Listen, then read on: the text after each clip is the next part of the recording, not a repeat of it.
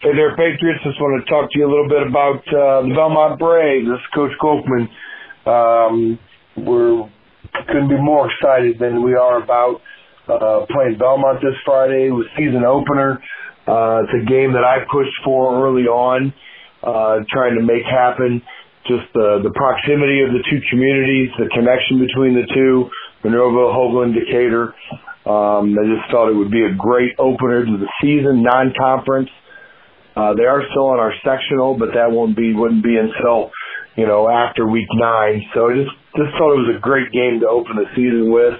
And besides, I don't think Heritage has played um, Bellmont since the early '80s, maybe in 1882, something like that. So.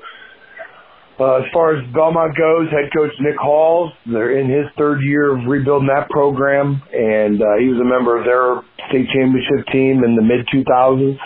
Uh, a great high school player himself, um, and and they are a academy style offense. You know, lots of triple option and midline option and rocket toss sweeps and you know those kinds of things. And and um, defensively, um, we've seen a little bit of uh, odd front out of them, a three-four style. We've seen some even front out of them, uh, 40 style. So um, we're we're going to be ready for both.